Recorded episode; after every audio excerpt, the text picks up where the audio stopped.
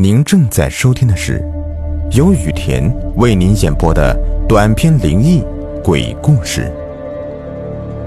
本节目由喜马拉雅独家播出。今天的故事啊，是一位听友的分享，咱们一起来听听他的诡异经历吧。我叫林忠义，今年二十二岁，老家是河南乡下的。最近一段时间啊，一直听雨田讲故事。今天啊，我也想把自己曾经的诡异经历分享给你们听听。这件事发生在二零一二年的时候，那年我初三，不知道当时怎么想的。由于觉得读书太苦太累，向往外面的世界，初三毕业之后，我就没有继续读书了。告别了学校，在家里狠狠的放松了一段时间。刚开始觉得是解放了，往后一些日子啊，就觉得是很无聊，因为周围就我一个不读书的，找不到小伙伴一起玩耍。期间也想过再次厚着脸皮去读书，但是听信了什么“好马不吃回头草”这样的鸡汤，从此就踏上一条不归路了。那年我从电视机上面看到那些繁华的大都市，车水马龙的，夜晚霓虹闪烁。我十分的向往，当时我还在想，我要去哪个城市发展赚钱呢？因为啊是第一次要出远门，爸妈十分的不放心，说要实在想出去呢，就去我一个亲戚那里，还能照顾我。我年龄小，到外面怕吃亏，我就没有同意。我有自己的想法，既然想出去闯荡，就不要靠别人。为了让爸妈能够放心的让我一个人出去。我就说，那我不出省，就在郑州可以了吧？坐大巴也就两个小时的路程。好说歹说的，问爸妈要了四百块钱，收拾了一些行李，就去了车站。爸妈当时的意思啊，我现在才明白，几百块钱啥也做不了，坐趟车到那里游玩一圈，受不了了想家了就会回来了。但是我决心已下，坐着大巴就去了。路费加到那里之后，找个饭馆吃饭，兜里面啊也就剩两百来块钱了。到那儿之后的第一晚呢，我是在网吧里面度过的，包通宵很便宜，有空调，还可以在沙发上面休息。第二天我就开始找工作。像我这样年龄出门是不好找工作的，跑了几天，在我口袋里的钱已经不足我再吃一顿饭的时候，我找到了一份工作。在服装批发市场当导购，客户来买衣服，我给介绍款式，拿货，工资一个月两千。当时第一天上班呀，口袋里面就已经没有钱了，这里还不包吃不包住的，我就鼓起勇气跟老板说，要把身份证压在他这里，借一千块钱用于租房吃饭。我当时就说，你这里面不包吃包住的，我身上也没有钱了。老板刚开始啊也是犹豫的，怕我拿了钱就跑。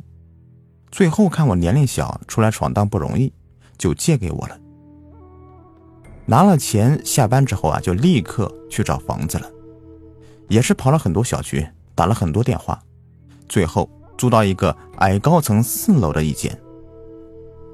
房间不大，厨房、卫生间、床、桌子、镜子都摆放的整整齐齐的。经过一番议价，一个月租金三百，按月交。搬进去住了一段时间，一切都顺顺利利的，住得很舒服。但是事情的转折点就在搬进去住的后半个月。那时是七八月份的夏天，那天晚上我下班回家，和往常一样拿出钥匙开门。钥匙刚准备插进钥匙孔的时候，突然就有一丝丝的凉风从钥匙孔里面吹出来。我为什么会记得这么清楚呢？你们应该也有这样的经历。跑完步之后一身的汗，这时候只要有风吹过来，身体立马就会感觉很凉。我住在四楼，这又是夏天，爬楼梯热得一身的汗，所以那股风吹到我手面上的时候，我才会记得这么清楚。我带着疑惑的心情把钥匙插了进去，打开门。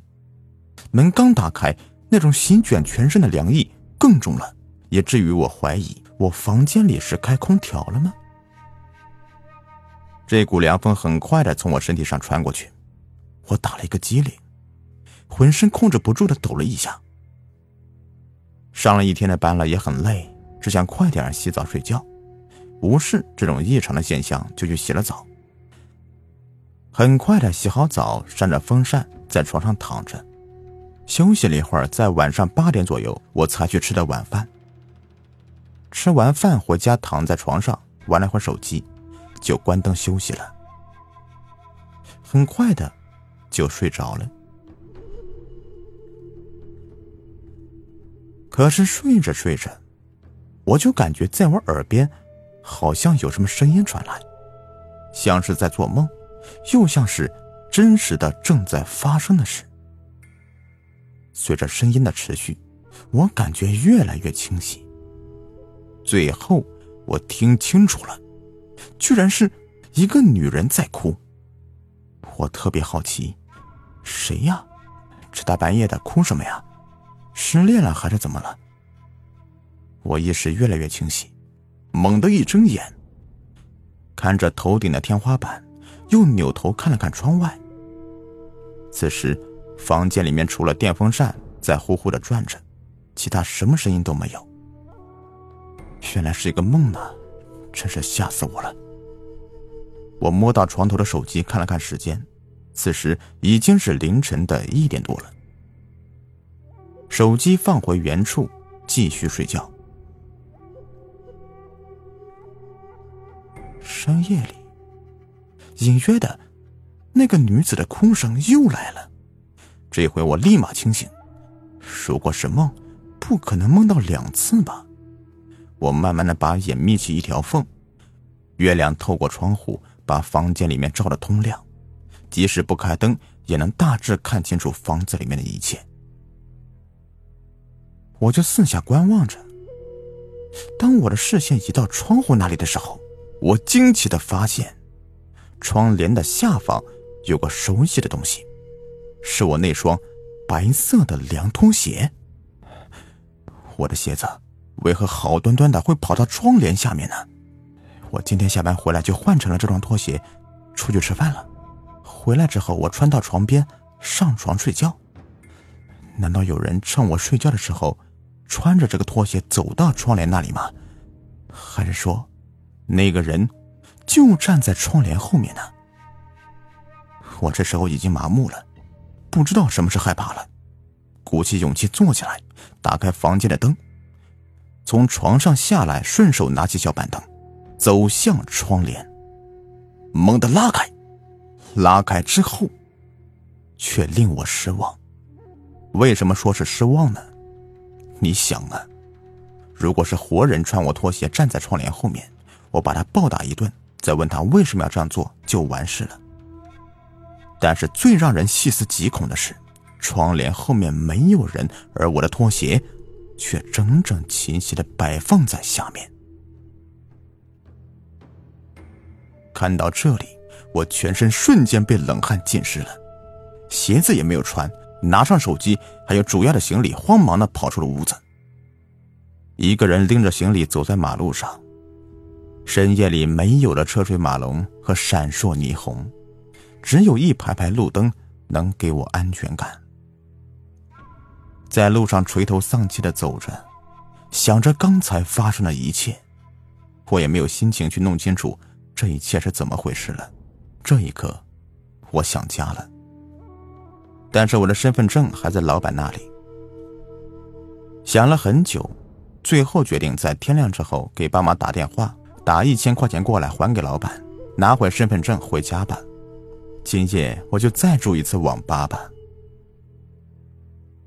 天亮之后，我就按照昨晚的计划去做了。这边的屋子我也没有退，我也没有勇气去退。总不能说这房子闹鬼吧？还有就是，我再也不想再进到那个房间里了。好了，今天的故事就说完了。如果您喜欢的话，别忘了订阅、收藏和关注我。感谢你们的收听。